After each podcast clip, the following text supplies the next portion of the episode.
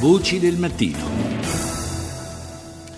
Do il buongiorno a Marta Dassù, direttore della rivista Spegna. Buongiorno. Buongiorno, buongiorno. Ieri dunque c'è stato eh, dedichiamo quest'ultima parte della puntata a una serie di situazioni politiche eh, europee e, e, dicevo c'è stato il discorso della regina, Queen's Speech eh, atteso, è il, l'occasione in cui eh, viene presentato eh, il, il, programma del eh, nuovo governo, un governo eh, che però stenta a decollare perché quello di Theresa May a tutti gli effetti e così viene definito, infatti è un governo di minoranza un governo di minoranza che eh, mette al primo punto eh, nel, del suo programma ancora il tema eh, della Brexit, eh, eh, tema che rischia di aumentare ulteriormente le difficoltà in cui si dibatte l'esecutivo. Sì, non c'è dubbio, è stato anche da un punto di vista cerimoniale una cerimonia appunto in, in tono minore, eh, così come il governo di Theresa May che evidentemente ha sbagliato tutti i suoi calcoli e oggi si trova in una situazione di eh, grande difficoltà, non ha ancora di fatto la maggioranza di governo perché le trattative con il partito unionista eh, nordirlandese che le consentirebbero questa maggioranza di minoranza, per così dire, sì. non sono ancora concluse.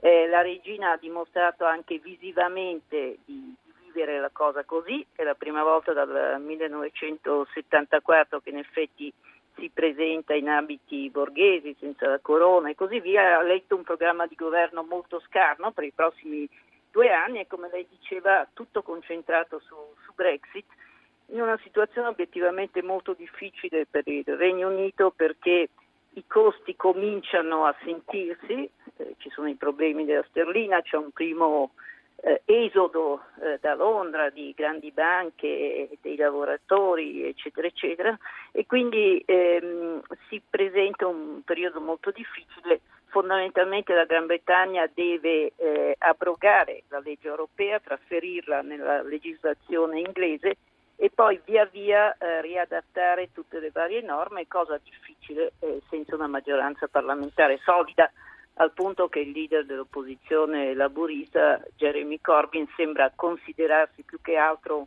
un primo ministro eh, in attesa. In realtà nuove elezioni sono difficili proprio perché sì. verrebbero vinte probabilmente dai laburisti.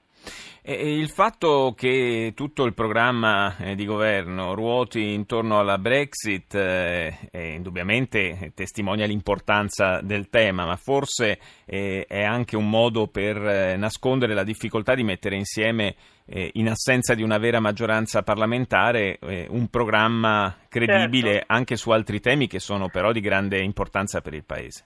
Gli altri temi eh, che Theresa May aveva promosso nella sua campagna elettorale fallita e quindi effettivamente la gran parte della, del manifesto conservatore, a cominciare da quei provvedimenti molto contestati sulla riduzione dei sussidi alle persone anziane, è stata di fatto cancellata.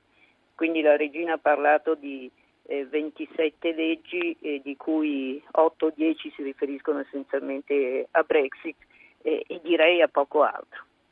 Tra l'altro c'è questa nota omissione della prevista visita di Trump, che significa sì. che, eh, che, Trump, sapendo che non sarebbe stato accolto positivamente in Gran Bretagna, ha di fatto eh, rinviato la sua visita.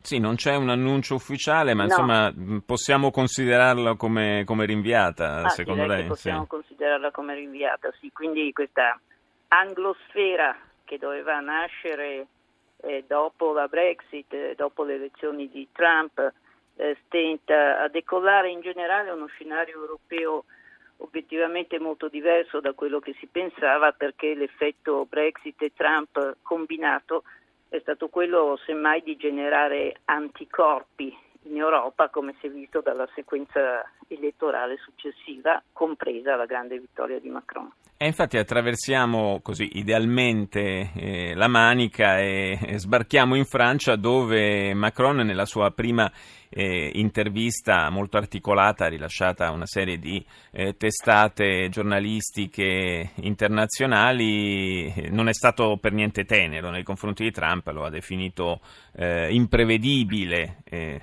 che in questo insomma se si vuole un po' leggere tra le righe quell'imprevedibile sta anche un po' per inaffidabile. Ma eh, inaffidabile è quello che ha detto Angela Merkel in una intervista, in una dichiarazione elettorale famosa di, eh, di poche settimane fa, di pochi giorni fa.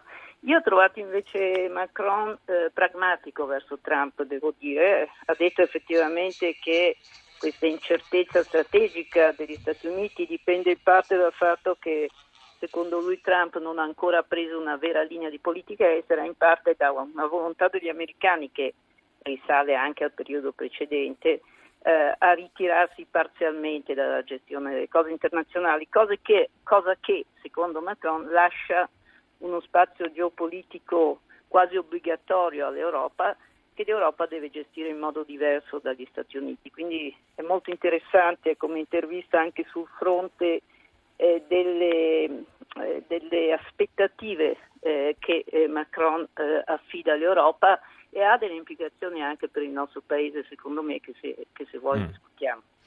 E, e, tra l'altro Macron si è trovato eh, a gestire proprio nelle, nelle scorse ore, possiamo dire, una, eh, l'uscita dal, dal, governo di quattro ministri centristi, fra cui lo stesso leader eh, sì, Modem Bayrou, eh, un'uscita però tutto sommato indolore perché la sua solidità parlamentare, eh, la solidità della sua maggioranza non, è, non ne esce scalfita. No, ha fatto un primo rimpasto di, governi, di governo, ha una maggioranza assoluta molto solida, non ha una super maggioranza, cioè non potrebbe per dire cambiare la Costituzione, sì. quindi questi timori diciamo così, di derive quasi bonapartiste sono, sono infondati.